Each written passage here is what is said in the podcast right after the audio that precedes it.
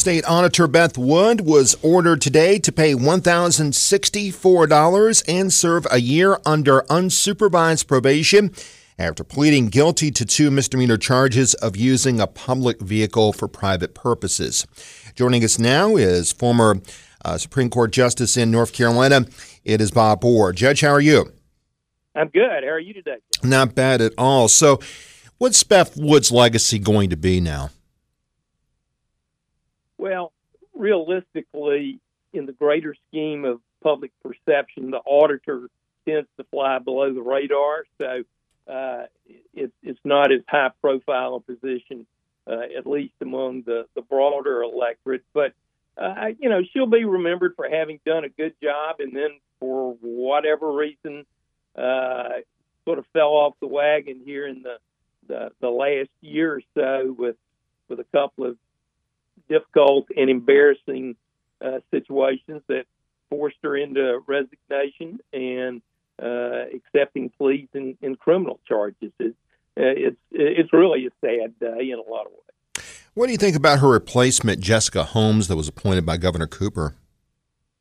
Uh, I I don't know Jessica real well. I've met her a few times. She's an attorney, which I think is a is a plus. Uh, she certainly seems to be uh, reasonably well qualified and has a, a good track record of public service. And so I, am confident that that she will she will not only do a, a, a good job uh, from a nuts and bolts standpoint, but also will be uh, nonpartisan in how she applies the responsibilities and duties of the auditor's office.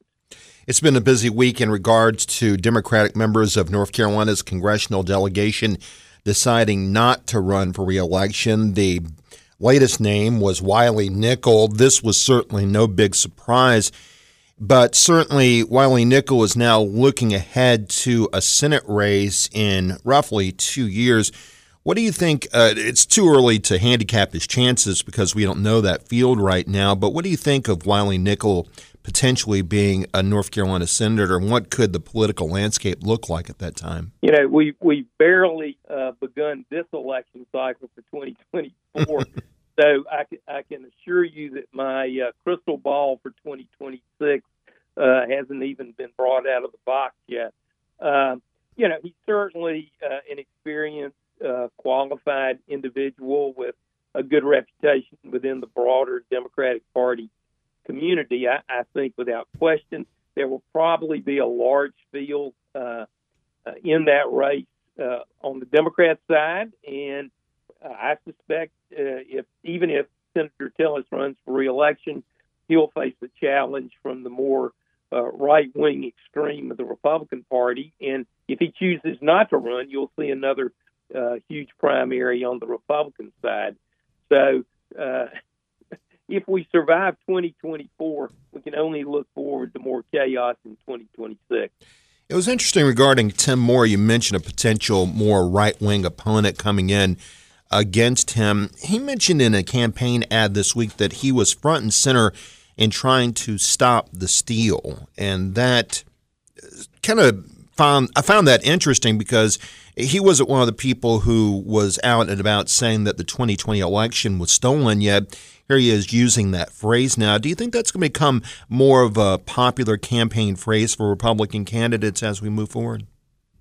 Well, I certainly think Republicans that have primaries are going to uh, continue to get on bended knee and kiss the ring of, of Donald Trump, and uh, and articulating those sorts of uh, comments is arguably a way to do that. Uh, you know, Tim Moore, somewhat to my surprise, uh, uh, in, endorsed uh, Trump in this coming um, primary. So I, I guess to some extent, it's not surprising to hear that from candidates who will have primaries.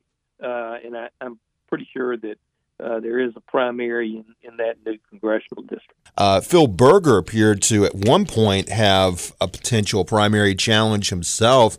Uh, did that surprise you?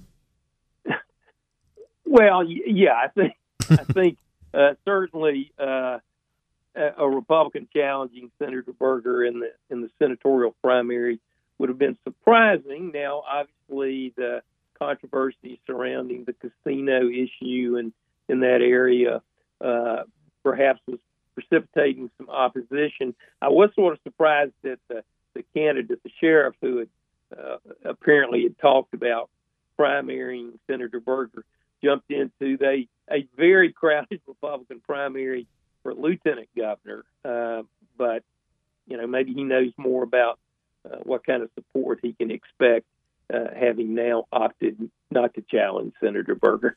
In many respects, I mean, this was Sam Page I was referring to. He was the person who at least teased a run in the Republican primary, but now is going to uh, seek the lieutenant governor nomination when Mark Robinson, whenever that term may end for him.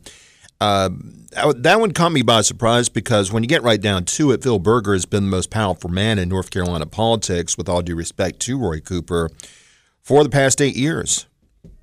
Yeah, no question about it. Certainly would would be uh, not only extraordinarily well funded, but would be uh, you know have probably close to 100 percent name recognition uh, in the Republican primary. So, uh, yeah, I, I do think sometimes local controversies like the the potential for a casinos being located in in, in that part of the state uh, can drive opposition that under normal circumstances would not would not come out. So, uh, but but obviously something caused him to change his mind. But uh, one thing I did want to note, in uh, the list I saw showed no Republicans running. Uh, I'm sorry, no Democrats running for Congress in the third congressional district and the sixth congressional district, which was Kathy Manning. Mm-hmm. Did, did somebody slip in and they just weren't on the list, or do you know?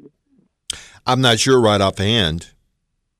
Well, well, I, I, I say that because one of the things that really has surprised me, considering the emphasis um, the Democrat State Party chair has put on recruiting candidates, uh, it would be a real shocker to see two uh, two major congressional races in which there were no uh, Democrat challengers. Uh, and I, I, think it points out a, a, topic that at some point we're, we're going to need to talk more about, and that is that at best we may have one competitive general election district, uh, the first district uh, with incumbent Don Davis, uh, and and 13 that when we get to the the general election in November of 2024 really are done deals. Uh, they're not, you know, they're not going to be competitive, and that that's troubling in a lot of ways to me. Yeah, it's not going to be competitive races as we saw yesterday with Wiley Nickel and other races that have gone. Uh, that have become less competitive after the uh, new drawing of the congressional district. Certainly a far cry from the 7 7 split we have in this state right now. Judge Orr, thank you so much for joining us here, and not only today, but throughout the course of 2023. You've been very generous with your time. Have a wonderful holiday. We'll talk again in 2024. Same to you, and I'll look forward to it, Jeff.